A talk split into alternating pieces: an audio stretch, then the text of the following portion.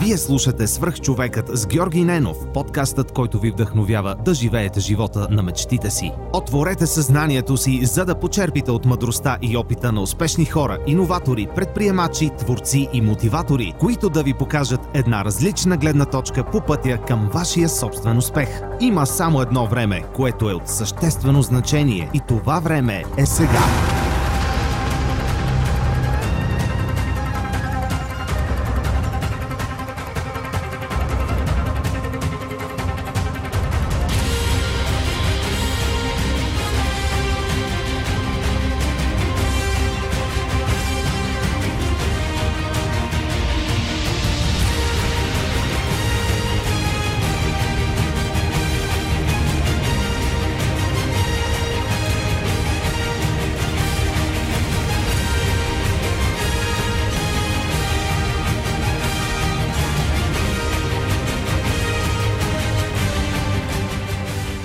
Здравейте, вие слушате Свръхчовекът с Георги Ненов.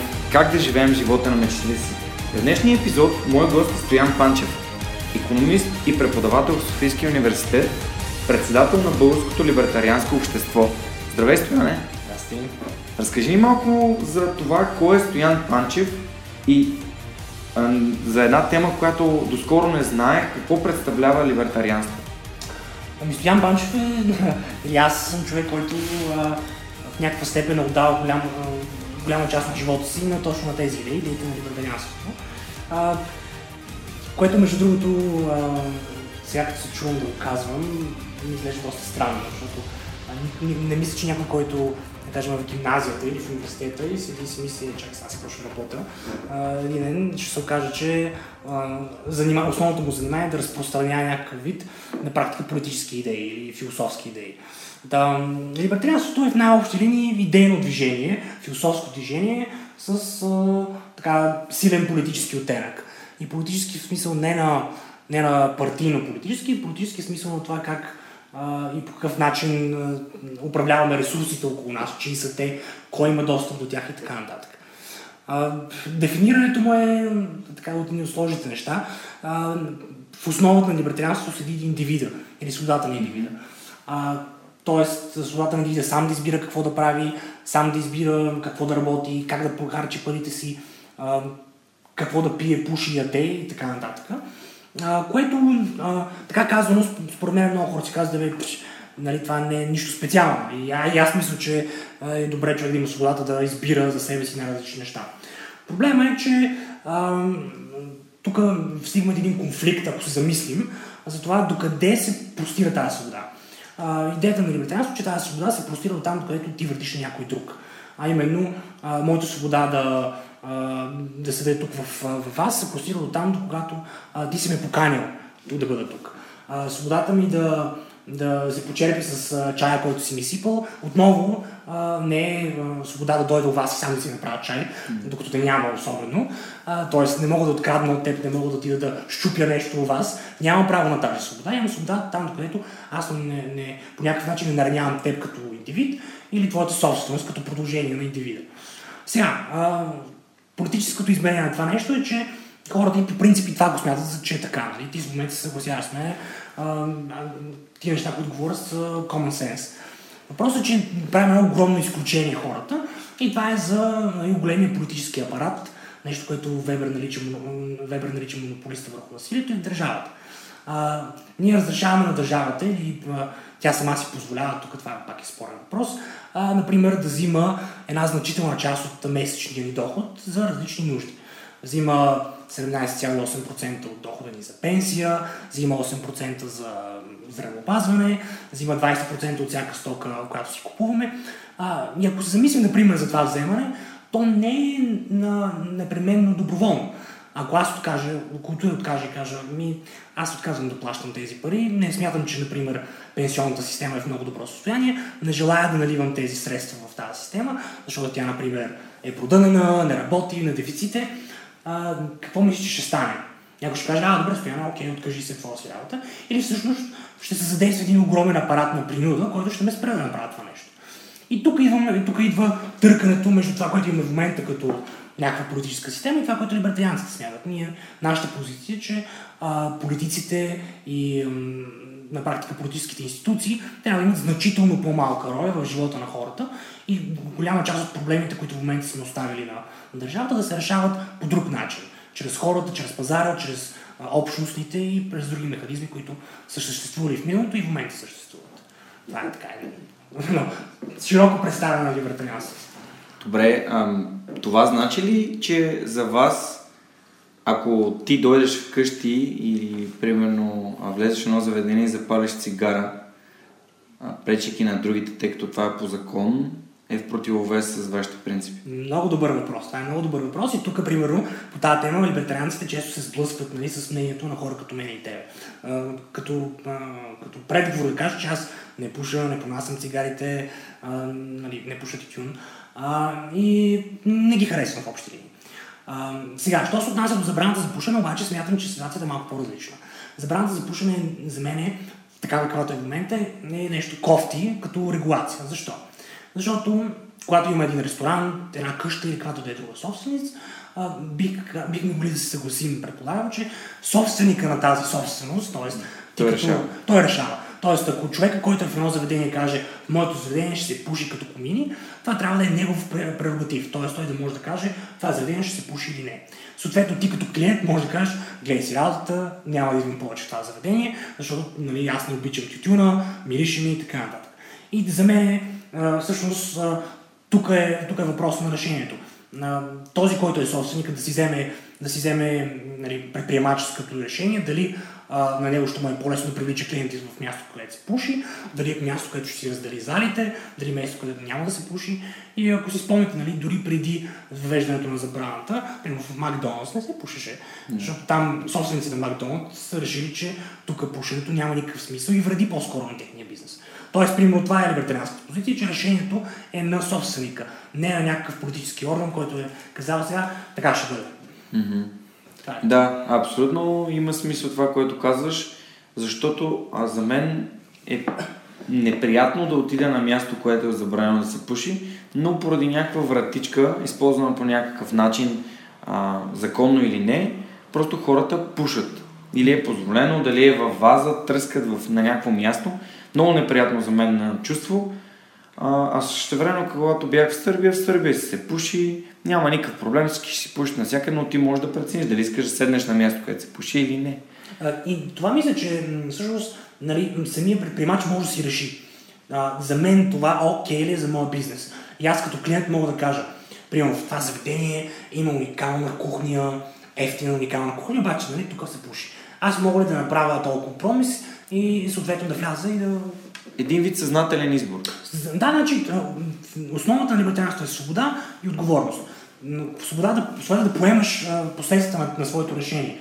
Мога да ви дам и по друг пример, пак ако седим на пушенето. Нали, е, едно от нещата, които прави държавата в момента, пак свързано с пушенето, е на първо място така наречения акциз, който е допълнителен данък, който би трябвало на теория да те откаже от пушенето. Тоест да държавата се опитва да те накара ти да спреш да пушиш, прави ги цигари. Като ти взима повече пари. Като ти взима повече пари. Новото нещо е да, да слага картинки на цигарите, нали, които са страшни. Е, това са такива а, неща, които за мен са сами по себе си, а, нали, дори да приемам, че в случая нали, е правилна е посоката на държавата, тя не винаги е правилна. Не винаги се опитва да, направи, да, направиш, да те накара да направиш правилното нещо. А, самото, самото действие, самия опит да, да се случи това нещо е отказ а, от идеята хората да, да понасят отговорност. Ако аз ще пуша, нали, в крайна сметка отговорността е моя. Аз мога да се разболея, аз после не мога да изкача тук черни връх, аз, ще, аз плащам нещо за удоволствието, което изпитвам от цигарите. И съответно, всеки, който е готов нали, да, да плати цената, трябва да има възможност, нали, цената в смисъл на здравето си, например, да има възможност да пуши. Mm-hmm. Например. Това е готино. Мен лично много ми допада идеята за това хората да правят съзнателен избор. И дори аз сега като ми разказваш какво представлява либертарианството, ми става наистина интересно. Защото за мен отговорността вследствие на твоето действие или бездействие определено трябва да бъде понесена от един единствен човек, а това си ти самия. Добре, а, разкажи ми за българското либертарианско общество. Как се зароди идеята Как ти срещна либертарианството и в последствие реши да създадеш а, самото общество? Много ми е интересно как а, самата идея се е родила. Ами, аз либертарианството го срещнах покрай а, заниманието с економика и това между другото е а, доста, ако, ако поговориш с други български либертарианци, това е така доста често срещана история за запознаването с тези идеи. А, учих економика, първоначално в България, после в Великобритания. Имах добри учители, между другото. И на двете места, тук, например, в Софийския университет, Стопански факултет, преди, преди така да го попрецакат малко, а, ми, ми преподаваше Георги Ганев, който е човек, който е бил докторант на един от Нобеловите лауреати по економика в Америка. И съответно започнах да се занимавам сериозно с економика, стана ми интересна. И занимавайки се с економиката, ти започваш да стигнеш до едни такива изводи от, от сорт. А, забелязваш, че местата по света, където хората живеят най-богато, имат най-голямо разположение на, ресурс, на, на, свое разположение най-голямо количество ресурси, а, имат най-чисти улици, имат а, най-голяма сигурност за живота си, са тези места, където имат най-много свободен пазар и, най- и най-малко намеса някакви политически фактори в това как оперира економиката. Нали, сравнението е елементарно. От едната страна имаме Куба и Северна Корея, които са местата с най-голямо присъствие на държавата в економиката. В, в, в, в, в Северна Корея почти изцяло. Нали, тя се контролира централно планирано от така, политбюро, от един човек на върха и така. Даже те нямат политбюро. А, от другата страна виждаш едни економики, които в различни периоди от времето са достигнали огромно богатство. Съединените щати в между да кажем, втората половина на 19 век и средата на 20 век големи растеж на американската економика. А в по-по-по... Япония. Япония също така, примерно периода след Втората световна война до 80-те години, 90-те години. Аз писах дипломът си работа в Великобритания за хонконгския модел. Хонконг в средата на 20 век е бил един остров-полуостров, който е бил изцяло празен, нали, скали а, заради правилната економическа политика, която са провели там, а, в момента Хонконг, знаеш какво е? Това е един от световните финансови и економически центрове. Или празен остров в 50-та година, а, той на практика е чистия хонконгски модел свършва 97 година, когато Хонконг е предаден на, на, на, в някаква степен на Китай от, от Британската империя, от Великобритания. Но в този период от време някакси те получават огромен растеж, огромно, огромно, огромно количество богатство се създава на това място. И, нали, живеейки в България, виждайки, че тук нещата нали, не са много богатство и всичко прекрасно, аз се, запитвах още от началото, който, който, още в момента, в който започнах да, да следа економика, как това се получава. И това постепенно ме водеше към а, едни економически позиции, които после станаха и политически на практика, запознавайки се по-дълбоко с либертарианството, които са свързани с свободния пазар, свободната търговия, предприемаческа инициатива и минимална намеса някакви политически фактори в това какво, как, защо се произвежда. А, това е моят нали, първоначален път към либертарианството. И той, той започна в университета, в собствено четене, после бях стъжан в Института за пазарна економика, което между другото го препоръчвам. Ако има студенти, които слушат, препоръчвам им да отидат и направят стаж в Института за пазарна економика. А, там има възможност да, да, да, да имах достъп до огромна библиотека, каквато няма на целия Балкански полуостров. Там има възможност да работя с економисти, които а, на друго място едва ли ще имам възможност. И след това, след това отидох да уча в Великобритания. Там вече се записаха в един клуб, който се занимаваше с, така, с такива неща и започнах още повече да чета. И в крайна сметка в един момент се поработих малко в Великобритания, върнах се в България и започнах да работя като економист. Но вече нали, да вляза в либертарианската литература, не само от економическата страна, но и вече политическата, т.е. философия, етика, нали, много по-широко четене бях, бях направил. А, започвам да, да, да си казвам, чакай сега, аз тия неща ги мисля, виждам как те някакси не съответстват на много неща, които виждам в България. Не мога просто е така да седя.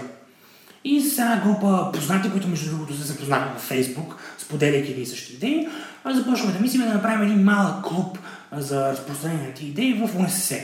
И направихме едно събитие, мисля, че 2012 година беше първото, където се брахме десетина души, седахме, говорихме си за економика, говорихме си за свободен пазар, някакви такива общи теми. И там в, голяма степен постави началото на това, което ще бъде балон някой ден в бъдещето. И започвайки с това нещо, да кажем, 2012 година, още работейки като економист, всеки ден нали, аз отивах на работа, свършвах си работата, нали, да не кажете, че съм си мързал и в един момент обаче осъзнах, че моята мисъл е единствено и само как ти идеи могат да, да бъдат разпространени, как мога да отида да кажа още един човек с тях, как мога да отида да напиша още един пост в Facebook, още една статия, как, как да ме чуят повече хора. И то беше почти обсесивно. И ставам сутрин и това, това мисля. Отивам на работа, това мисля. А, и в един момент осъзнах, че а, аз ако тази мисъл нали, вече толкова назряла вътре в мене, не направя нещо за нея, аз не мога да живея а, по този начин. И в някаква степен напуснах старото си място, работно място а, и, и се записах на пак економическа, но парт-тайм работа, а, където работих половината ден парт-тайм работа. Другата, другата, част от времето се занимавах единствено и само да се опитвам да разширявам либертарианското общество, което още не беше, не беше наречено по този начин свързвах се с хора. Виждам, че някой лайкне, примерно двама, трима човека ми лайкне статуса във Фейсбук, веднага ми пиша. започвам да организирам срещи в библиотеки, в барове, един по един, по двама, трима, по четирима. Пиша статии, опитвам да ги пусна в някакви вестници, направих си блог и произвеждах, опитвах да, да бъдам нещата напред. И това продължи известно време. И истината е, че ровиш ли, а, там има една история, която даже има един хубав клип с този, как се каже, този актьор. Ох, скаже. И от известните актьори, който... Българин? Не, българин американец е. Един такъв странен актьор, който участва ще се името, може би по-късно, но той разказва една история, нали, за, за мишката, която била в млякото, а, и, и, била в млякото, и, две мишки в млякото, една, двете падали в млякото, да се дават.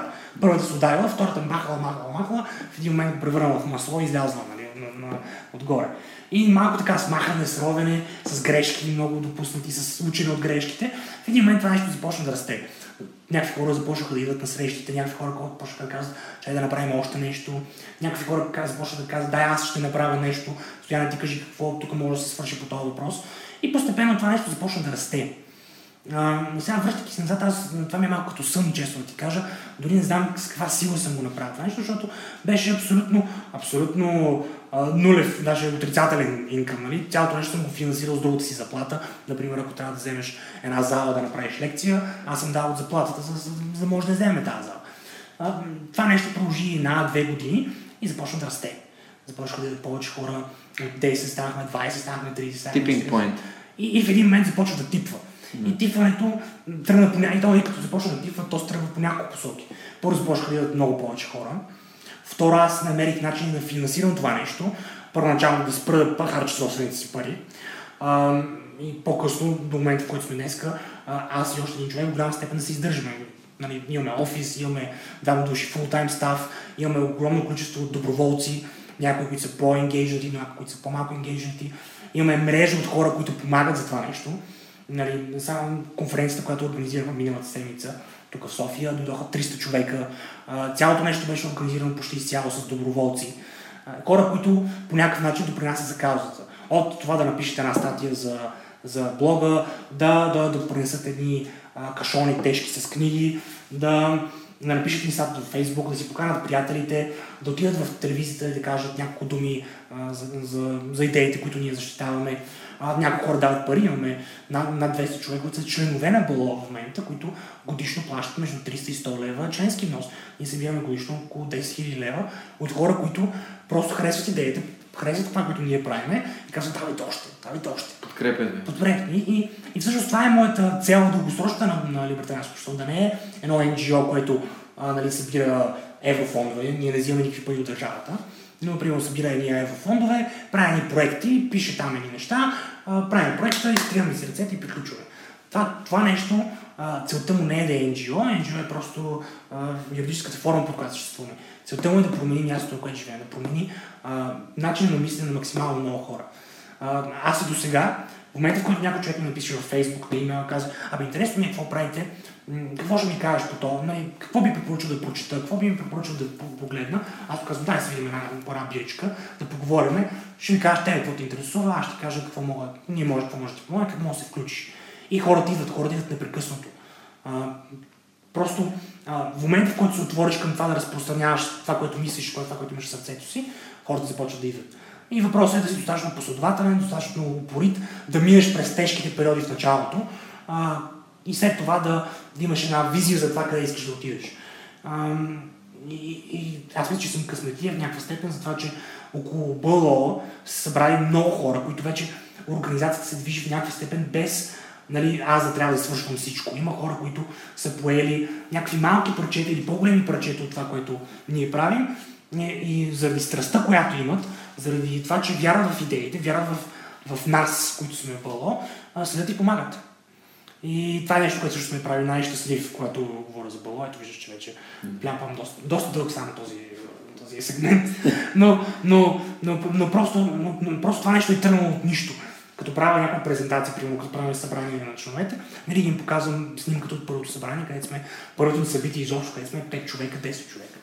Лечи си, че живееш тази идея. Добре, от 10 човека през 2012 година до колко? Ами, да, тези, които плащат годишни, годишен член, сме над 200 души. Над 200. А, но има и други хора, които нали, нямат възможност да допринесат с 200 лева, с 100 лева, с 30 лева. Те имат някакъв друг начин да помагат.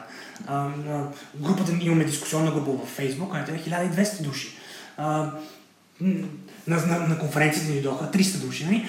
Мрежата е много по-голяма от 200, но 200 са хората, които са казали, ето аз вярвам в това нещо, ще взема членска карта, ще взема значка, ще се чувствам по някакъв начин част от тази организация и ще опитам нали, да дам едни 30-100 лева, защото... С идеята да променим... За с идеята променим мястото, на което живеем, променяйки начина по който хората мислят. Супер. Разкажи ми, моля за...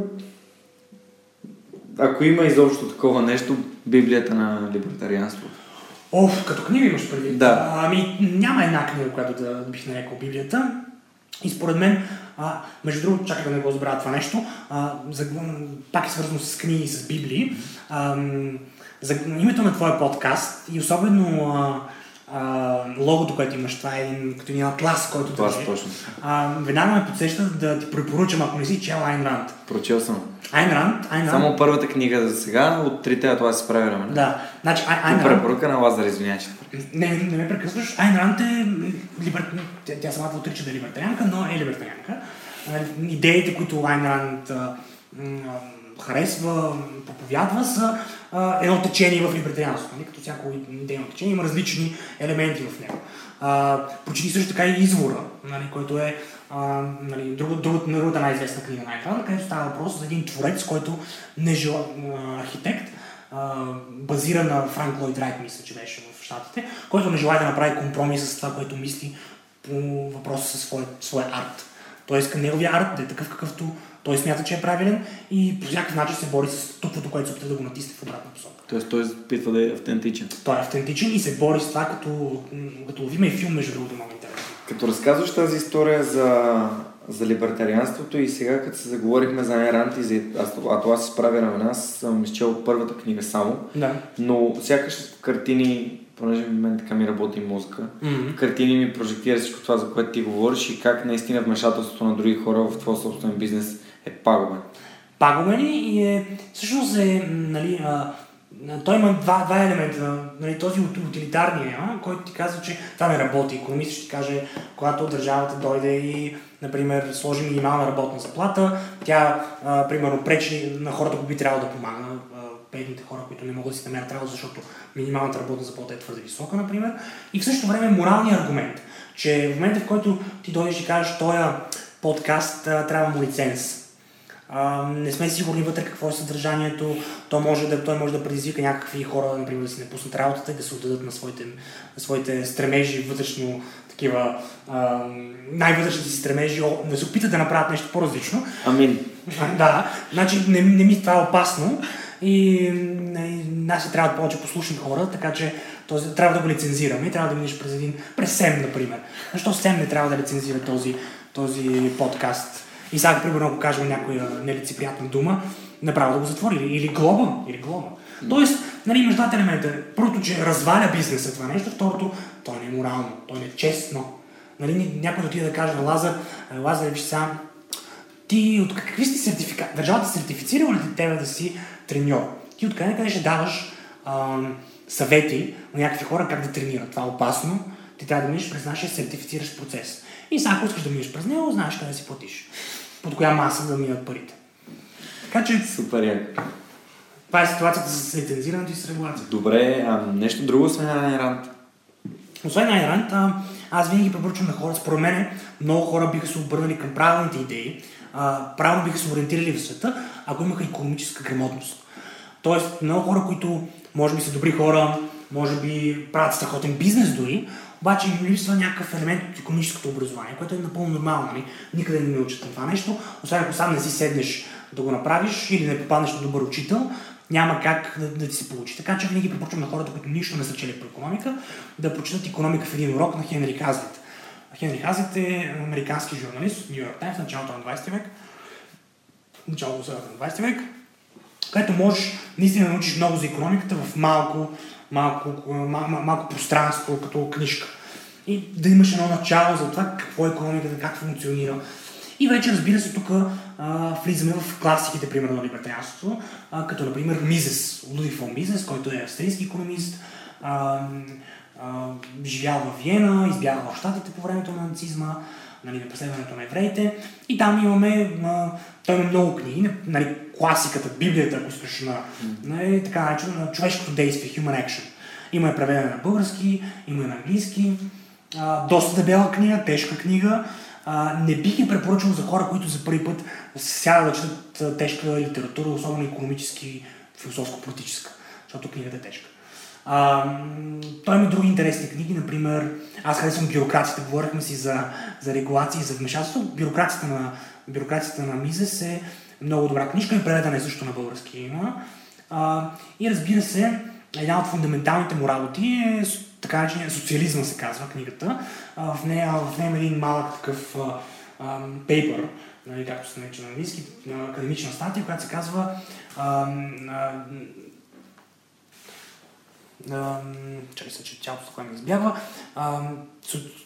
Централното планиране е Economic Calculation Problem. Става... Ох, че, че. Economic Calculation Problem. Central Planning and Economic Calculation Problem. Okay. Което е на, нали, критиката на Мизес. Мисля, че даже пак не му казах правилно заглавието. ще ми извините. А, а, но това е въобще ни критиката на Мизес за централното планиране. Защо нали, социализма като централно планиране не може да работи? И много интересен пейпер, той е по-кратък от цялата книга на от цялата книга социализма, но в общи линии за човек, който се занимава с економика, може да ти обясни защо централното планиране не е възможно. То не може да работи. И ако работи, има, има работи, които показват защо, защо е съществувало толкова дълго, колкото е съществувало. А, но това е философската, или философската, теоретичната позиция, защо централното планиране или фундамента на социализма не работи. И ако, ако, ако искаш, мога да ти го обясня нали, с две изречения. И, и то е защото ам, там не работят цените. При, при централно планиране имаме собственост на държавата, да кажем, или някакъв планиращ орган върху, върху, поне върху капиталовите блага, т.е. върху земята, върху, да кажем, фабриката, която произвежда някакви неща. И като имаш един собственик на, на целия капитал, те липсва едно много важно нещо и то е пазар. Като нямаш пазар, ти не можеш да имаш реални цени. Нали, цените се създават на пазара, искам да ти продам тази чаша, и аз нямам никаква представа колко тя струва преди да тя излезе на пазара. Аз мога да изложа цена 1000 лева, мога да изложа цена 3 лева. Докато не отида на пазара и не проверя за колко лева ще купат хората, не знам каква е цената. Нали? Така се оформят цените, когато два контрагента се срещат и казват, аз го продавам за това, за толкова пари ти кажа, аз го купувам за толкова пари. Това е цената. Това е среща на две страни. Когато имаш един собственик на, всички, на всичките капитали и стоки, ти нямаш среща на никого той имаш, имаш един собственик, който не знае цената на капитала. И съответно, не знаейки цената на капитала, не може да го използва ефективно.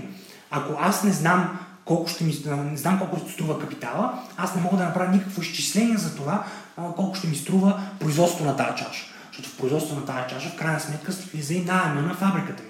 Слиза ам, машините, машините. Когато нямаме информацията за тези неща, дори да имам най-добрите а, намерения. Дори да имам най-добрата информация, което са две други критики така, на социализма, нали, че информацията е много трудно за събиране, т.е. централното планиране може да се случи, защото ти нямаш достатъчно добра информация.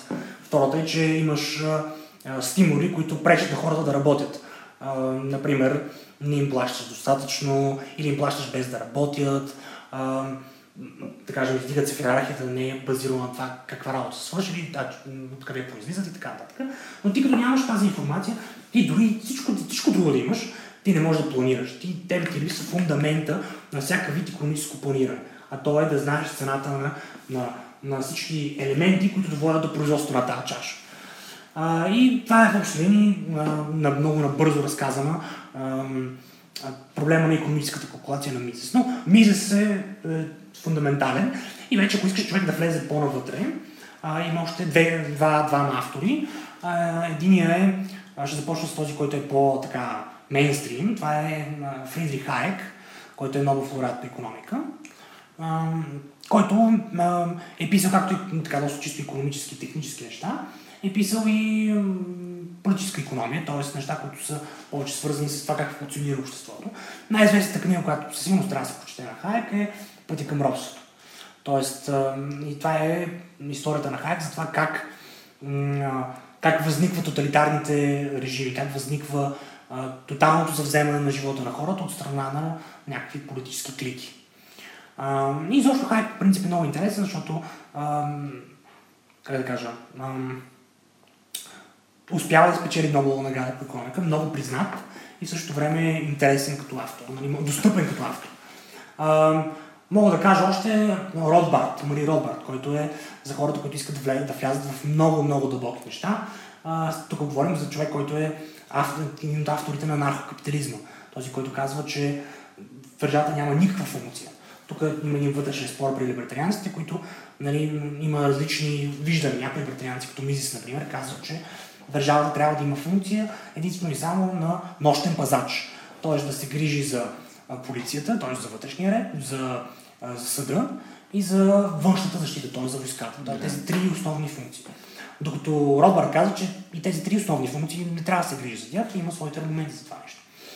А, а капитализма, нарко, Арко. А, анархокапитализъм. Анархо. Той е автор, Анархо, ага. той е автор на анархокапитализма като okay. философско течение. Или... Супер. Та, това са, много са книгите, могат да изреждам и още. Например, а, тук става въпрос за клипчета. Милтън Фридман. Препоръчвам Фридман вместо да се чете, да се видят клипчетата на Милтън Фридман в а, YouTube. Между другото и на Айн са доста интересни, но Милтън Фридман в интернет има брилянтни неща, брилянтни, които а, и всякакви такива най-различни економически митове, които върлуват и в България и днес. Той има клип, че така от 70-те години, например, 80-те години, как ги разбива за три изречения. Милтън Фридман клипчета в YouTube. Силно препоръчвам. Ще ги пусна в ноупе към, към епизода задължително. Добре, и с цялата тази информация, с всички тези книги и запознавайки се с материята, реши да създадеш БЛО от 10 души до настоящите 1200, да кажем, членове, които се интересуват от материята. Това си е развитие на един бизнес аз се опитвам да гледам на него като бизнес, гледам точка на това как трябва да функционира а, организацията. А, ако не погледнеш на, на, на, на работа си като на бизнес, като на сериозно начинание, тя може да ти е само хоби. А, хобите са нещо хубаво, човек е а, нали, добре да се занимава с хобите, които са му интересни, но стига до един момент, аз стигна до този момент няколко пъти в живота си, където си казах, това нещо, този клуб, който така или иначе върви, аз искам ли той да бъде хоби, Искаме да бъде нещо, което правя веднъж месечно, да нещо вечер, като вляза в Фейсбук да се карам с социалисти и комунисти, или искам да е нещо, което да е по-голямо. Дали искам да постигна някакви неща, които да имат импакт, който, а, който може да се забелязва. Нали, може, да не е днеска, може да не е днеска това нещо, което ще забележим, може да се 10 години, след 20 години. Идеите в едно общество се променят бавно. Но аз искам ли да го направя това нещо? И в един момент си давах сметка, че, даже не в един момент, в няколко, си давах сметка, че аз не мога да живея без да опитам да го направя това нещо. Просто ако продължа живота си по една траектория, която това остава само като хоби, няма да мога да си го простя. И, и просто така си казах, действай, това е. Каква е разликата между хобито и бизнеса? Че инвестираш време и очакваш някакъв резултат? Това е едното. Той в хобито е така, между другото. В хобито също може да инвестираш време и очакваш резултат. Има един момент в хобито и в бизнеса, който си кажеш, тук вече става неприятно. Тук нещата, които ги правя, нали, не че не отивам да играя тенис, нали, така да се разкарам по, по корта, ставам сутрин, всичко ме боли, а, скучно ми е вече, не ми се занимава с това нещо, обаче трябва. Нали, това е момента, в който ти трябва да си кажеш, искам ли да влагам в, тия, в това нещо отвъд момента, в който ми е приятно. И да, чакам, и да чакам резултатите, защото за да постигнеш резултатите, ти трябва да, да минеш отвъд в момента, в който това нещо, което правиш, ти е приятно. Трябва да, ти, да има болка, трябва да имаш А, за да стигнеш по-напред, един момент се стига, който трябва да направиш граница, да стигнеш граница между полката и трябва да се откажеш от нещо. Значи аз, примерно, какво, какво направих? Казах, мога ли да понеса болката на това, дохода ми да, да спада на половина? Месечният ми доход да спада на половина. Си казах, мога. Сега, това зависи от обстоятелствата, в които се намира човек. Нали? Ако имаш деца, болни родители или такова нещо, може да не можеш да го направиш. И това е абсолютно разбираемо. А, но в един момент може да си кажеш, аз мога да си позволя дохода ми да спадне на половина, за да мога да инвестирам време в своя бизнес, в а, нещо, което ми е било хоби, което да ми стане истинското занимание, нали, фултайм заниманието. И да не работим нито един ден до края на живота си. А, и, и, и, вече, и вече да се занимаваме с нещо, което ми е страстта. Защото аз имам в момента възможността, надявам се да продължи по-дълго, да се занимавам с нещо, което страстно харесвам. Нали? И се будя с мисия, а, а, не ми е гадно като хода на работа, нямам, нали, нали, it's Monday, нали, а, не ми се става и така, така нямам такива моменти. Мисля, има моменти, в които, примерно, трябва да се стане за конференцията в 6.30 и, да, и, да, и да се замъкна до мястото, но знам, че това нещо нали, мен дори това ме изпълва. Вода се в колата, ето сега беше в събота, в, в 7 часа в колата, караме към хотела, къде ще е конференцията. И аз се напълвам с енергия, защото отивам, отивам на бойното поле на идеите, отивам да направя това, което искам вътре в себе си, да, да придобия физическа реалност. И затова си тук. Ами, много се радвам, че си ме поканил и, и, и, и точно много се радвам веднага, като видях как се казва а, това подкаста и видях а, нали, логото с атлас, който държи а, кълбото, си казаха, ето това е, това е, това е място, което мога да разкажа тази история, защото аз съм я разказвал в личен разговор с някакви хора, но публично мисля, че не. Това си говорихме с, а, като каза в началото още на интервюто, или нека кажем на епизода, защото все пак не е класическо интервю, спомена, че а, трудно се посяват идеи, как е, по, един по един си пишел на хората, които са харесали това, което ти пишеш. А, наскоро си говорихме с един от моите гости, че ученикът, учителят се появява тогава, когато ученикът е готов и не винаги имаме възможност като хора, които даваме, продаваме идеи, в смисъл продаваме ги дори безплатно, просто mm. ги искаме да ги споделим. Не винаги хората, които са срещу нас, са готови да получат тази информация. И, и това е интересно е, но може би ако Искаш да поразсъждаваме ами, на тази тема? Ами виж сега, за, за, за хората, които са готови, мога да кажа какво беше началото. И, и сега аз имам, не вече имаме години, някакви години за себе си в либертарианското общество и не само ние, между другото, чакайте да направим една скоба. А, има много хора, които разпространяват тези идеи, няма хора преди нас, а, по друга форма, а, не по начина по който ние го правим, но които в някаква степен са подготвили почвата, други в момента правят също, което ние правим по друга форма. А, а, примерно и, и, има много журналисти като а, Кузман Илиев и Вали Сиркаров, които а, те се идентифицират като и те промотират по своя начин тези идеи. Има хора, които издават книгите, за които споделих. Тоест не сме само ние, това веднага искам да го кажа, защото не искам да си приписвам чужди постижения в никакъв случай. А, но, но това, което беше в началото и много хора го помнят, е, използвайки тази дума, защото аз още в началото исках да, да използвам, да съм честен. Ние с теб преди да започнем да говорим за честността. Аз не искам да отида и ти кажа, ай виж сега тук ние правим едни много хубави работи, а, нали, ела в българско общество за щастие. Нали, аз не отивам да ти дам щастие, аз имам конкретна, конкретен набор от идеи, които искам да споделя с теб и да те убедя в тях. И съм, искам съм много честен в това какви са те. Защото на много хора тези идеи, идеи звучат радикални, ако ще може да си поговорим защо. Но, но тръгвам от ситуация, в която а, толкова пъти ми бях посрещан с изречението в някаква секта ли е, нали, че а, ако наистина не гориш тия неща, най-нормалното нещо е да си кажеш, абе аз заеби, аз ще си бъда а, либертарианец, а, ще си говоря с още 5-6 човека, които така или иначе са прочели същите неща като мене и ще седиме, нали, може да събираме да си пием по-на уиски смешно и да псуваме държавата и да се разотиваме, нали, по хъшовски. Нали. Почваме революцията, нали, пиеме и почваме революцията. А, и всъщност моята идея беше, че не трябва да се криеме на, нашата, нашата идея, най- най- най- най-грешно нещо да криеш това, в което вярваш. А, аз никога не го крия. А, ако някой го пита, веднага го отговарям. В телевизионен ефир съм, радвам се, че вече имам възможността да си говоря каквото искам по телевизията, защото докато работех за други хора не можех. А, но мога да кажа, че за мен, примерно, данъците са кражба, че те са форма на изземане насилствена собственост и, и нали, нещо, което се радвам, че мога да го кажа.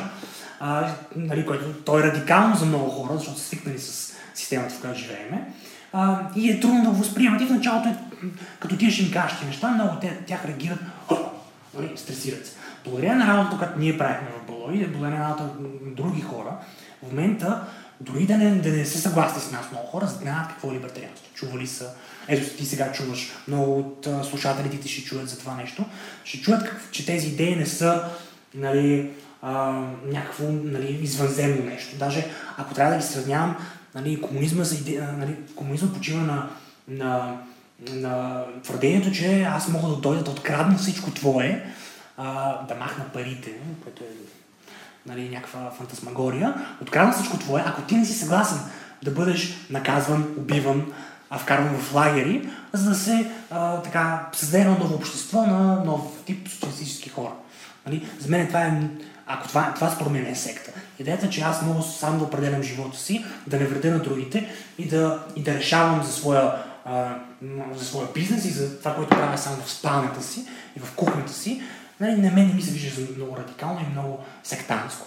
И, и, и хубавото е, че последните години, благодарение на работата, това нещо става все, по, все по-приемливо, дори да не се съгласни с нас. Хората изцяло или отчасти си казват, е, добре, либертарианците, те вярват в тия работи, мога да съм съгласен, но дали не са ненормални, пример.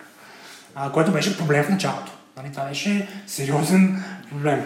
Е, все пак това е нещо ново, което когато нещо е непознато и ново, знаеш как се реагира, mm-hmm. особено от хора, които не са ограмотени да. в това какво представлява в същността си. Mm-hmm. Каква е идеята отдолу а, и до ден днешен а, особено връщайки се назад в поколенията и водейки интересни разговори с мои близки, стигам до извода, че те не познават много идеите на много от нещата, които са им дадени като... Те абсолютно са им дадено с техния да, живот. Да.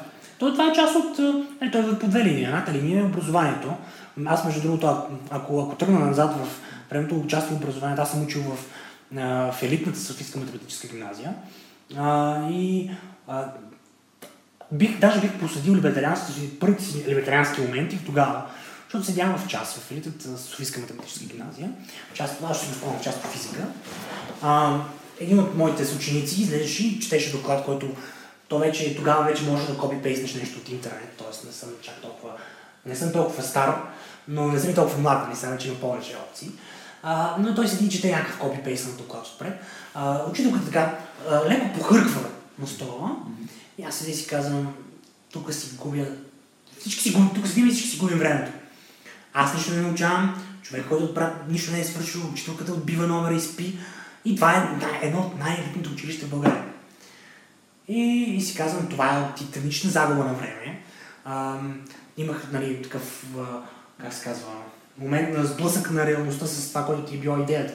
Аз очаквах там нали, да науча много неща, да открия нови светове за себе си. Също открих, че бих прекарал повече времето с, с учениците си, особено тези от женски пол, в градинката, пиеки патронче водка. Нали. А, това също осъзнах в, в СМГ и нещата, които ги научих, ги научих по-скоро от тези учители, които бяха готови да, да разбъркат системата, да, да си кажат, чай сега, това са глупости, чай сега ще ви разкажа как са нещата. И, а, тези, които бяха готови да, да погледнат на нас не като някакви ботове, които седат в, в часа ми на, на тинейджери, които сега ги удрят хормоните, сега някакви нови неща им се случват и да си говорят с нас като с хора, например, а, класната ми, която, която преподава по история. А, и, и всъщност това е, това е, което научих там. И другото е, което научих от хората, които ме заобикалят. Но от материала в училище, който е за мен, е, примерно този по история и по литература е форма на националистическа пропаганда. Нали? Те учат някакви стихотворения за това колко, колко изстрадали сме ние, колко сме били а, удряни от, различ... от Османската империя, от Византийската империя, как трябва да им довърнем това нещо. И цялата, ако, се, ако между другото погледнеш а, програмата по история и по литература, особено както беше, когато аз бях ученик, тя е изцяло създадена с идеята да те възпитава а, политически, не да те учи на история, а създава определени политически позиции в главите на хората. И истината е, че за много неща, образованието и да кажем, обществото, от гледна точка на медиите, това, което се говори вкъщи, ни създават едни такива пропагандни версии на реалността, с които ние свикваме, без да го осъзнаваме, те ни са зад главата. И обаче просто знаем, че, а, примерно, а, турците са лоши, примерно. И те учат турците са лоши, турците са лоши. И в един момент срещаш човек, който е български турчин или български мисионер, знаеш, че чай са, те са ни учили как, нали, до сега при малко сте сказали как сте клали и не знам какво друго, той е нормален човек. Той е човек, който не е по-различен от теб, че всъщност няма нищо общо с а, някакви там имперски истории, няма нищо общо с а, когато и да е имало кланета, защото най-вероятно е имало, или сигурно си имало, м- то няма нищо общо с тях, няма никаква причина ти да го мразиш и, и има и сблъсък на тази пропаганда, която ти е набила на главата и реалността. Това е нещо, което мен ми е много интересно от години и това е а, ситуацията на Балканския полуостров. Ние мразим поради причините, които ти посочи, а, Турция. Всъщност Турция не е Османската империя, но ние въпреки това си ги мразим. Да. Също времено а, турците мразят гърците, Да. а гърците мразят македонците. Да. Македонците си имат проблеми а, с нас, а всъщност ние нямаме проблеми с тях. Да. Да. Румънците и сърбите се ненавиждат. И всъщност става едно такова обикновено едностранно, такова неприятно чувство. Да. Което е много странно, когато отидеш в някои от столиците на тия държави и заговориш с някой местен и той е същия човек, какъвто си ти. И безспорно, нашето общо, а, има едно нещо, което със сигурност е общо за всички хора на тази земя, е на първо място, и то седи преди нашата националност, е то е, че ние сме хора. М. И тъй като ние сме хора, ние сме а, нали, човешки същества и тия човешки същества, това е нашето а, първо, а, как да кажа, биографично качество, свойство. Мгм. Ние сме човешки същества. И без значение от расата, от пола и така нататък, нали, а, самите медии и начинът по който общуваме са изградили някакви стереотипи, на които всички робуваме и които се връщат и се налагат отново и отново. И аз а, смятам, че това е хубаво да се промени. Не трябва. Хубаво е да се промени. И ако иска един човек да бъде щастлив, той трябва да започне да приема. Нали, хубаво е да започне да приема всички останали хора. Като равни нему. И хора, които имат различно мнение, хора, които имат а, различни, различни етнически происход, а, вяра, ако искаш сексуална ориентация. Така че, Да, това е много, много така дълга, дълга тема на разговор. Искам да се върнем малко до училището и до нещо, което мен ми е много интересно. Аз пък от училището си извадих нещо много важно и това беше средата. м- Всъщност, ам, училището ми даде, аз даже не си спомням да ми е дало конкретни знания, освен по един конкретен предмет географията, който беше наистина много интересен и преподаването беше такова, че хората или го мразеха, или го обожаваха този предмет. Моят преподавател, господин Григор Димитров, аз също съм от а, една от елитните гимназии, немската, но нещо много О, интересно. Грегори, Грегори, аз. Точно Грегори. Това, което аз правих сега, даже тук малко биографична нотка, а, нали, споделяйки, че седях и пиех а, а, как се казва, патрончета в градинката. Имах, имам един много добър приятел от, от предишното училище, който учеше в немската. И така в един момент ми ставаше скучно, отивах в немска гимназия видях часовете на немската гимназия, включително на Грегори. Да знам, той е легенда там и даже съм бил в него в час. Супер. А, учениците преди няколко години, не знам дали се сещаш за а, великите българи, направиха, медиите направиха Мгм. една така класация. Канал на мисля. И учениците от немската гимназия успяха да, на, да прокарат идеята и то всъщност се реализира. А на 28 място в тази класация попадна нашия учител по физика, Нено Юруков, Мгм. който беше, мисля, че на едно място пред Бойко Борисов. Значи, всеки учител би трябвало да бъде на много места пред Бойко Борисов. Смисъл, нали, дори не знам защо Бойко Борисов е в тая. И защо кой политик би трябвало да бъде точно в тази класация. Да, просто, просто беше Да. фан факт, Да, който исках да. да, споделя с теб, а, Да. защото учителите наистина трябва да са вдъхновители.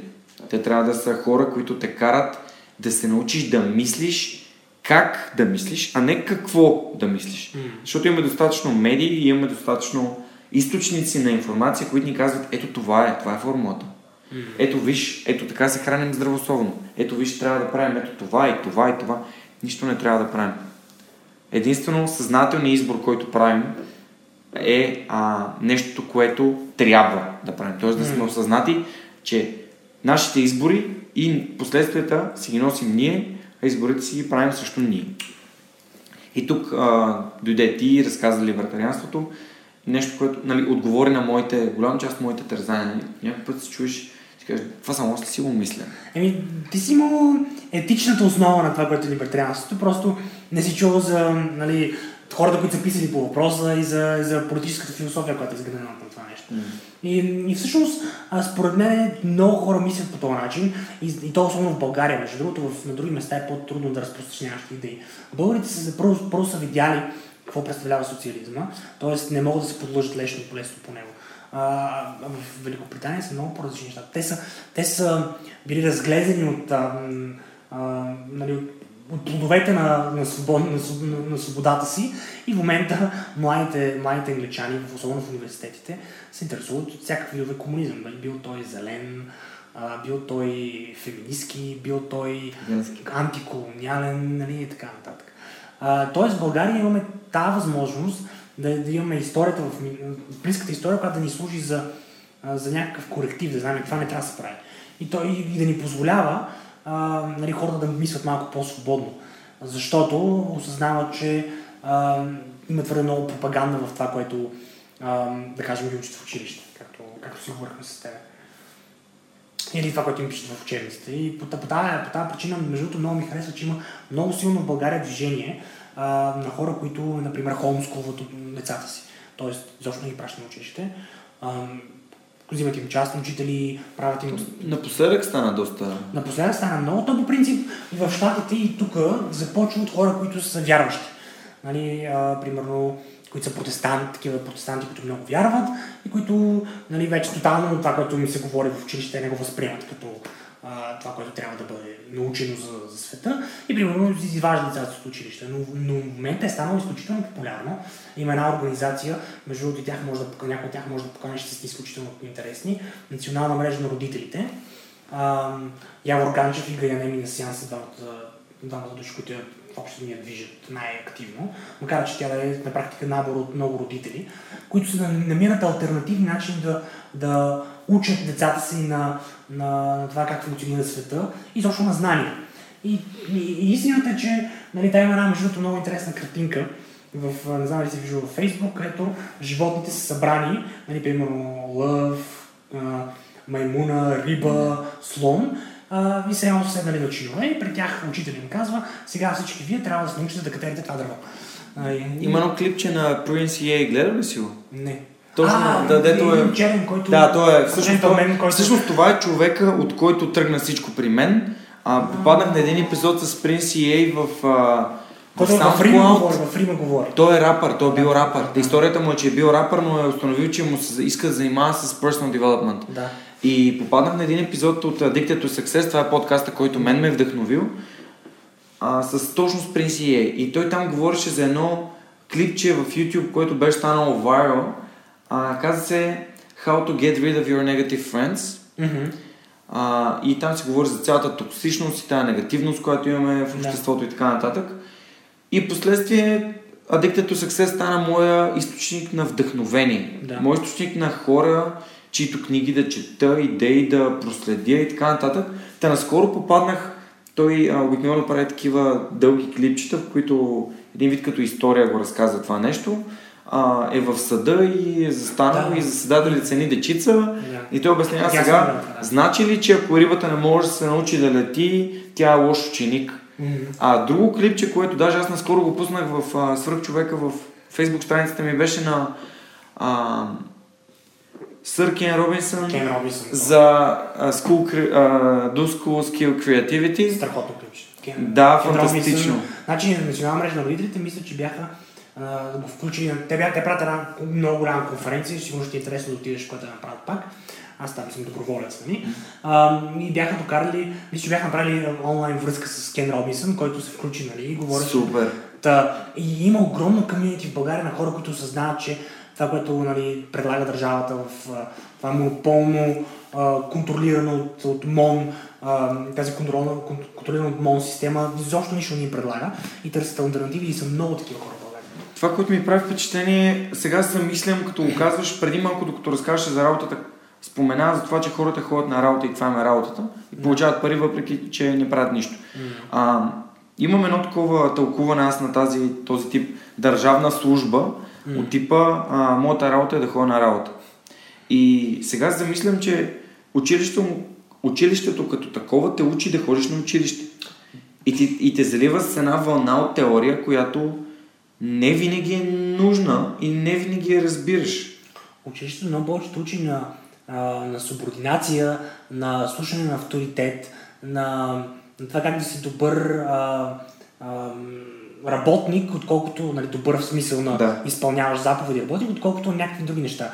Нали, на, цялата тази работа, да искаш разрешение да отидеш до туалетната, а, да искаш Да вдигаш ръка. да вдигаш ръка, за да се изкажеш. Да, между на ръка да се изкажеш в определен контекст е окей. В смисъл, все пак, примерно, ако има зала с хора, трябва да има ред, нали, да всички да викат. Но а, да, да има звънец, който ти, нали, като едно куче на Павлов, нали, звъни звънеца, тръгваш. Звъни звънеца, сядаш се. Нали, ти се искаш да те превърнат в една машина, нали, на практика. Добре, какво е твоето мнение за университетското образование? Това е една от темите, които обичам да разисквам. Защо? Защото стигам до извода, че практиката е доста по-важна от това просто да получиш някаква чиста теория една куха диплома. Говорим за българското образование. Българското Може да го сравниш ти като човек, който учи в чужбина, с образованието, което получаваш в чужбина. Да. Ам, идеята е хората да разберат, че ако искат да вземат диплома, е много по-добре да инвестират времето си, цялото това време, в това да правят нещо, което на тях им харесва Да. и ще ги доведе по-близо до тяхната мечта, отколкото да ги научи а, на какво е основа на правото, какво е... Или изкара някакви оценки. Да, и да изкарат някакви кухи оценки, които всъщност са изкарани или с преписване, или с страшен безинтерес и зубране на някакви теми. И в последствие се получи една диплома, която аз в момента съм магистър и бакалавър по економика на транспорта. Тази диплома ми е неприложима и изобщо не ми тръгна. Да. Ами, виж сега, тук са няколко работи. Аз нали, имам и опит и като студент в България, и като асистент в България. А, веднага ще ти кажа, че нали, по- по-голямата част от заниманията в университета са тотално безмислени. Нали, независимо какво ще се занимаваш, нали, независимо какво ще правиш, престолът в университета много често е абсолютно безмислен. А, то е поради много причини. Една от причината е, една от причините е, че хората не знаят защо са влезли в специалностите, които са влезли. Те са там за да получат дипломи, те са наредили някакви така специалности, коя много вляза, как, коя ми звучи добре, коя е модерна. Нали? Няма да представят, как, като завършат тази специалност, какво би трябвало да бъдат. Второ, начинът по който се преподава е нали, трагичен. А, има някакви отделни преподаватели, които се опитват да предадат знание, което много често е трудно дори на хора, които искат да продават знание. Ако също мога да ти кажа за своите сблъсъци нали, с този процес. А, и не на последно място, нали, в крайна сметка, а, а, тук в България, пък и в други места в света, а, работи така наречената сигнализационна теория за образованието, която в общи линии ти казва, че повечето хора отиват да взимат дипломи, за да имат диплома. Те искат да сигнализират нещо на работодателите, които вече са свикнали, че ако човек може да изкара през еди кой си университет, например през Харвард, и получи диплома накрая, той може да няма някакви конкретни знания, но пък е достатъчно послушен, работлив, а, има достатъчно когнитивни способности да мине през някакви задачи. И това сигнализира нещо на а, сигнализира нещо на работодателя а, за работника. Съответно, а, нали, ти не трупаш някакъв а, човешки капитал в университета в много от случаите, ти взимаш един бранд на своето CV, което а, нали, има, има смисъл само по себе си, но е много различно от това, което ни се казва, че трябва да се прави в университета. А, и в този смисъл, а, ако ще взимаш бранд, може да вършиш по-полезни неща. Там а, ти си говорил с а, Наков, с... А, нали, знаеш какво правят нали, софтуни. Там, освен че получаваш някакъв бранд, а, те се опитват да ти предадат и някакви практически знания. И, мога, и ако искаш, мога да ти кажа и директно причината защо така се получават нещата. И тя е отново системна. Нали? А, човек, нали, економиката ни казва, човек реагира на стимули. Какви са твоите стимули в университета? ти отиваш да получиш една тапия. Тая тапия е почти изцяло субсидирана от данъците на дънакоплатците. И мисля, че субсидията за един ученик Държава на университета е доста. това е 1200-300 лева на студент. Ти доплащаш ни 400-500 лева и това е нали, начинът по който ти плащаш за своята диплома.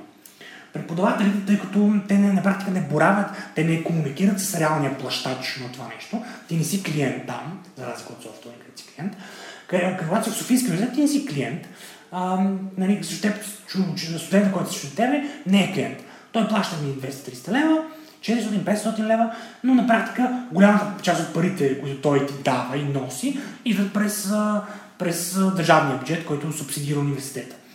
И така ти на практика губиш връзката между а, нали, клиента, който иска услугата Като плаща за цената да получи някаква стойност от теб. точно така. Да не говорим, че между другото, ако си в провинцията, да кажем, и получиш всичките други субсидии за студент, като ефтина квартира, ефтин транспорт, ти, а, стипендии, ти в един момент се оказваш на финансов плюс от това, че си студент. Нали? Това не е човек, който плаща. И човек, който не плаща, не изисква същите неща, като човека, който отишъл там да получи нещо. Има такава връзка, има директна връзка между това да платиш и да получиш нещо.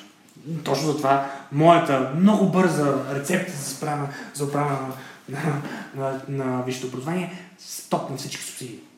Всеки, ако, ако някой ще се получава висше образование, да си плаща за. Ако някой иска висше образование, трябва да е готов да си плати Да за да цялата му цена. Цялата му цена. Цялата му цена. Това, това ще промени изцяло модела, по който функционират университетите, защото те в момента с- си получават субсидията, преподавателите така са едни лежерни, а, никой на практика не се интересува какво се случва вътре, върти се субсидията, ти си получаваш дипломата и Ние в софто ни учим изцяло и само практични знания. В момента а, специалността, която аз изучавам, курсът ми е по JavaScript, JavaScript Fundamentals, учим JavaScript. Учим по технология, която ще започне да се използва от 2017 година, т.е. ние учим напред за времето за пазара и неговите това е нужди. Това е впечатляващо между А, между другото, а, от началото, от 2012, откакто и 2011, откакто е създаден софтуер, до сега е сменена учебната програма три пъти. Да, това беше чух един от въпросите, които нали, казах на какво е. Как може да си позволите да, да сменете учебната програма? Изхождайки от знанията ми за нормалния университет, той каза, ние не можем да си позволим да сме бавни в това. Ние трябва да го направим сега, защото бизнес има нужда от това. Което е невероятно, наистина и, и просто... Така функционират стимулите на нормалния пазар. В момента, в който е една сфера от живота ти, една сфера от а, начина по който съществува живота ни, бъде превзет от политическа система или м, полицията върху насилието в държавата, както се го нарича, той престава да се, да се контролира от стимулите на, на, на това какво искат хората, започва да се контролира от политически стимули.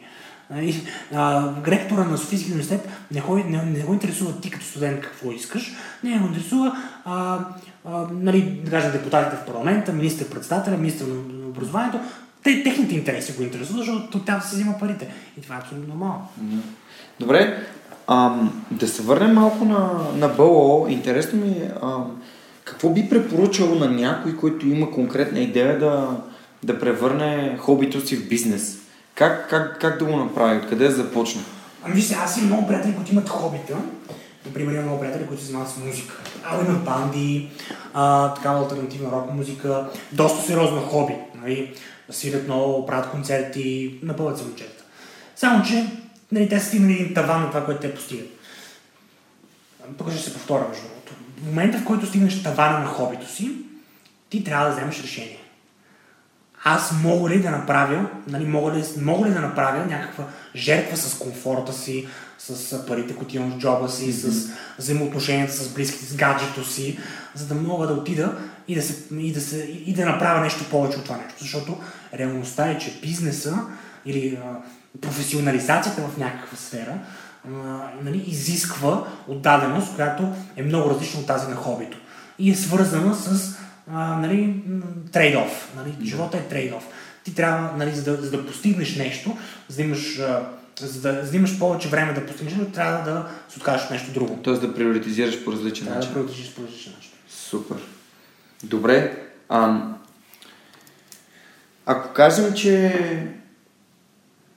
има човек, който ти е повлиял най-много на това, което правиш, кой би бил той? Ох, човек, който ми е повлиял. Ами, Да кажа, за БЛО, нали, за Да. това да си предприемач, да Значи- създаваш бизнес в, от, в хобито. А, значи аз а, първо а, съм се впечатлявал от хората, които са започвали някакви идейни проекти в България, така или иначе, независимо от сферата. Истински предприемачи, които нали, не са кредитни милионери, нали, някой не им връща, връча един куфър с пари. А, ами хора, които започнали така от нищо, от, нали, с такава... Ам, има, има един филм на брата Коен, True Grit, не знам дали си го гледал, препоръчвам го на всички. Нали, тия, такива хора, които имат истински нали, грит е, че как се превежда тази дума най-правилно, това е м, а, а, интегритет, но по-силно интегритет, който бута напред. А, не съм много добър в превеждането на думи ясно. А, гледайте филма, между другото, прекрасен филм, брат Такоен, страхотен режисьор. А, и харесвам хората, които имат истински грит, grit, истински интегритет, които си казват, аз имам цел, независимо каква е, бизнес е нещо друго ли, в, в филма няма нищо общо с бизнес, но имам една цел, ще направя всичко нужно, ще стигна максимално далече за постигна целта си. И, и, и има такива хора, които, нали, виждал съм историята на много предприемачи, които точно това са направили. Казали са си, на това е моята цел и, и, и аз ще постигна. Между другото, ще дам пример с баба ми, която е предприемач, учителка по математика, а, която дава частни уроци от началото на 90-те. А, някак по цял ден. Аз, съм, аз и сестра ми сме прекарали много време с нея да ни гледа, нали? И тя по цял ден частни уроци, частни уроци, частни уроци, частни уроци, частни уроци. Има от сутрин до вечер бачка. И тази жена всъщност, тя плати за моето образование в Англия, бачка и като вол години наред, нали? защото беше бачка и събирала, бачка и събирала. Нали? Човек с истински грит, нали? човек, който Мгм. сяда и има цел, казва аз искам моите, моите внуци да имат по-добри възможности и, и не се отказва. Тя е питбул. Нали? Казва, аз захапвам това нещо и не го пускам. Завиждам ти. Значи, Значи, цяло добрия смисъл да, на думата. А, да имаш такъв пример в живота си е нещо, което всъщност ние понякога приемаме за даденост, обаче като си говорим сега, просто, просто усещането е различно. А, дори разказвайки историята, аз получавам а, едно такова чувство, нали, все едно аз съм там вместо теб и виждам как баба ми дава всичко от себе си или човека до мен, приятеля ми, баща ми, майка ми, някой наистина, наистина се гърби по цял ден, за да може да, да, да, да сбъдне нещо. Това е и в... Сега в Илон Мъск, чета биографията, книгата Наш Леван за Илон Мъск, той е типичен пример. Коби Брайан, Да. Типичен пример. Той е спял по 4 до 5 часа на ден. М. Има едно интервю с 50 Cent, което съм слушал, че той буквално казва, аз не спя, докато ти спиш, някой друг а, сбъдва твоите мечти. Аз даже съм гледал, той не казва sleep, sleep is for people who are broke. Да, хора, бро, да. Много, много добро е много добро интервю. Да, има такива моменти. Аз лично любим моят отказ е на Алан Уотс от една реч. А, А този, който беше с баскетбол, това ли беше той? не, не. Алан Уотс е един а, философ. А, Това ми пратиш. What is your desire се казва. What do you, what do you desire? А, имам го даже на канала, съм си го репоснал, защото тази реч за мен е докосва бутоните. А, какво всъщност иска човек? Защото ако каже, че иска пари, то това ли е наистина това, което той иска или просто иска парите, за да достигне до нещо? Нещо което... друго. Да, нещо друго. А, добре, аз искам да, да те попитам дали случайно а, имаш някаква мечта. То не е случайно. Ти имаш визия за развитие на БО, но каква би била мечтата, която е свързана с развитието на БО? О, ми зависи в какъв, смисъл. Едното, едното, едното от нещата е, мога да ти казвам за... Какво би искал да видиш? Какво би искал да се случи и работиш усърдно за да се случи? Ми, това, което искам да видя е м, а, организация, Майбол е такава организация, която защото малко са такива в България, между другото, нали, извън бизнеса. Организация, която сама издържа себе си и са- сама се пресъздава в бъдещето. Тоест да има хора, които са част от нея. А, м- тя не се финансира с някакви външни дарения, с някакви, нали, да кажем, американски милиардера да даде 50 хиляди лева. Mm. Тя е организация, която е създадена от общност, която е фокусирана в своите цели в бъдещето и сама ги създава. Нали, а, има едни така наречени взаимоспомагателни дружества, които са унищожени във времето не само в България, но и на Штатите, в Великобритания, навсякъде от социалната държава. И това са били организации на хора, които са искат да постигат някакви цели заедно, нали? да си помагат помежду си и така нататък. Аз искам да създам такава организация, която да е общност на, надявам се, много хора, които да имат една цел, които да работят заедно. А, и целта им да не е свързана с това да измамят някого, да, да достигнат политическа власт, да създават идеен център, който да разпространява, да разпространява това нещо, което ние смятаме за истина. А, и а, това е в общ план, но имам такива конкретни идеи. Примерно а, да направим зала едно на НДК на, в някакъв момент, нали? С либертарианци. да кажем, събранието на БЛО днес се състои в зала едно на НДК, 4000 нали? души. А, мога да ти кажа, че организация, която има 4000 души готови да отидат на събранието и може да постигне много неща. Много, много красиви неща. Така че надявам се, това, това е такъв конкретен визуализиран прием, който си давам. Добре, Ганди е казал, а, бъди промяната в света, която искаш да видиш. Така. Ти, ако можеш да направиш нещо, да дадеш личен пример, ами... за да промениш света за определен период от време или за винаги, какво би направил? Начинът по който аз, нали, по който се опитвам да в някаква степен да следвам това, което е казал Ганди е, струва ми се, че когато, например, поискаш от някой друг човек да направи нещо, трябва да си готов ти да го направиш. Ако, ако БЛО е организация от хора, които правим нещо заедно, аз като човек, който е основал и в някаква степен в момента направлявам дирекцията, в която тя се движи, нали, посоката, в която тя се движи, трябва да съм готов да правя всичко в тази организация, ако се наложи.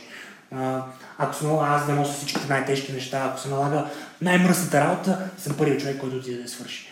Това е организация, която, ако човек ще се заема за това да, да, да движи една организация напред, трябва да е готов и най-мръсното нещо да го направи. Ако имаш конюшна си този, който отива да изрине на конете тута. Mm. тута а ти имаш ли любимцата? Ох, ами напоследък си повтарям няколко цитата. Харесва ми от идейна гледна точка а, един цитат от а, този, от, а, от Game of Thrones, от... А... Сериал? Той е от книгата. Книгата, да. А, защото аз между съм фен на книгата. Прочетох първите три, там между 2007 и 2009 година и като свършиха бях толкова раз, разбит, че не мога да чета по-нататък, защото не бяха излезли. Mm. А, съм фен на книгата от много давна, но има един цитат, който ми го припомни сериала. А, и той е много либертариански, даже се свързва с част от нещата, които преподавам в университета. На Тирион Ланстър е. ще го кажа на английски, защото не съм сигурен, че мога да го, да го проведа хубаво на български. Тирион казва Power resides where men believe it resides. It's a trick, a shadow on the wall. И това, а, какво значи това? А, властта, с, който, с която някой ни контролира, и тия хора, които не харесвате в, в, в, в парламента, а, политическата класа, ако щете шефови в работата, а, нали, тяхната власт е... Фиктивна. Фиктивна, тя не е истинска. Тя властта е до там, до където вие разрешавате някой друг човек да има върху вас. А, дали ще е върху това, дали ще си платите свободно данъците, нали, без да се възроптаете дори а, на, на хората, които след това ще отидат, ще направят АЕЦ Белене и ще крадат. А, до това дали ще ви тормози началника в работа, където вие на практика може всеки момент да му кажете духа и чао. Нали, защото нали, в един момент човек си казва заплата ми е по-важна или... Моето достоинство. достоинство. Да. Тоест властта на другите хора върху вас се простира от там, до където вие се съобразявате с нея и казвате, че е истинска. Страхотно. Добре, ще ти знам последния въпрос. Да. И то е, ако можеш да се върнеш с машина на времето назад, колко назад би се върнал и би ли си дал някаква информация? О, Само до себе си. Само до себе си? Да. Ами, това е, това е труден въпрос, защото много често си мисля, викам, такова идиот, че бях в гимназията, как искам да се върна да пия два шамара на той и да каже, ей, се. И единственото нещо, за което съжалявам, е, че за, за нещата, които са ми случили, не съжалявам, защото те са ме научили на много. Но това, което съжалявам, е, че през определена част от живота си съм пропуснал възможността Едно, да експериментирам с смислени неща. А, нали, то, между другото, е хубаво да експериментираш и с несмислени неща, нали, например, да ходиш на дискотеки и да се забавляваш.